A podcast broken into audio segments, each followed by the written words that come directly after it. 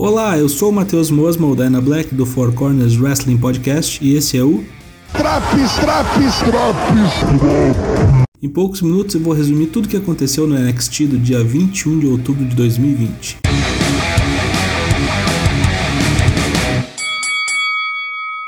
O programa começou com uma luta boa pra caralho entre Kushida, Ciampa e Velveteen Dream, um show de velocidade e interação num combate no DQ e no countouts. Kushida continua com uma sanha de violência como poucas vezes vista.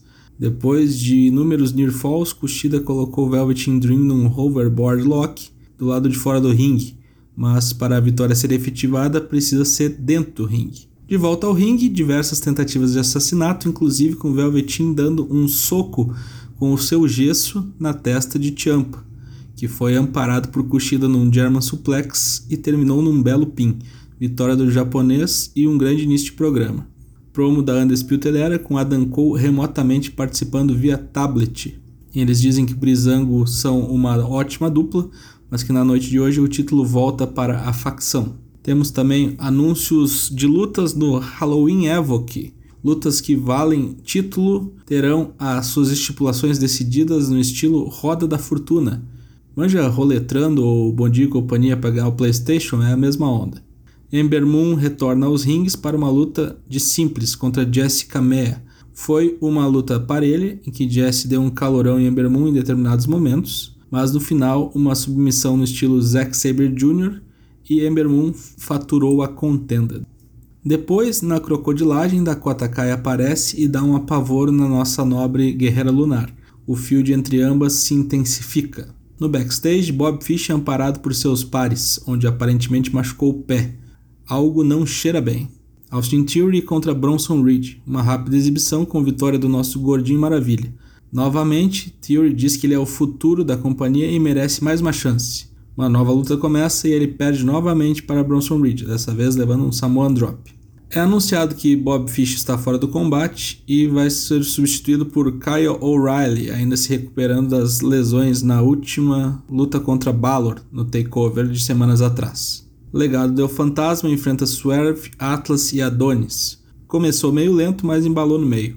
Um bom flip sheet com atuação destacada novamente de Swerve e algumas maluquices de Joaquim Wild. No final, vitória do legado do Fantasma, que continua soberano no mundo dos Cruiserweights. Em casa, Gargano se enfurece, pois no treino da Roda da Fortuna ele tirou o Bird Alive Match, que a gente se gira e tira Trick or Street Fight, um trocadilho jocoso para Trick or Treat, né? Novamente, Gargano gira a roda e dessa vez tira uma Casket Match, dizendo-se imputecido com a roda que o quer ver morto contra Damian Priest. Drake Maverick e Killian Dan contra Ever Rise, novamente. Tolices. Perda de tempo. Vitória dos Young Bucks Bootlegs após um DQ. No backstage, dessa vez é Roderick Strong que foi atacado. Ele tá todo fodido e incapacitado de lutar. Então, William Regal decide que vai dar a vaga na disputa pelo título para a dupla perdedora da semana passada, Oney Lorcan e Danny Burch. Afinal, apesar da derrota, os carecas merecem. Case Catanzaro contra Zali. Outra vitória para Case Catanzaro, azedou o Angu com o Zali, indo para cima de Keidan Carter no final da luta. Mas Raquel Gonzalez chegou no ambiente e tocou o puteiro, dizendo que é a maior de todas e a mais fodona também, e é para Rhea Ripley abrir o olho. Entrevistado no backstage, Cameron Grimes fala sobre a sua luta no Halloween Evoque, uma Haunted House of Terror match contra Dexter Loomis, o nosso adalto que aparece no corredor e dá um cagaço no boneco, que mantém a compostura e diz que depois da luta da próxima quarta, ele vai ir para a lua. Ok. Aula ao vivo de Timo Thatcher, que dá jeito num boneco chamado Anthony no ringue mesmo. Outra perda de tempo. Brizango contra Lorcan e Burt no main event. Uma luta boa, com duas grandes duplas, o que já era esperado. O que não era esperado foi o final, que foi bem surpreendente. Fandango é atacado por um ser usando uma máscara prateada. Isso leva os carecas a atacarem as bolas de Tyler Breeze enquanto o árbitro estava distraído. Pin e o título de duplas muda de mãos. Danny Burch e Oney Lorcan levam seu primeiro título na companhia. No final, a revelação de que o mascarado era ninguém menos que Pat McAfee, que congratula a nova dupla e diz que eles são invencíveis. Temos aí uma nova facção se formando, Wargames, caso ele exista ainda, não sei. O que teve de melhor no NXT de 21 de outubro? Título de Danny Burch e Oney Lorcan, muito merecido. O legado do fantasma reinando.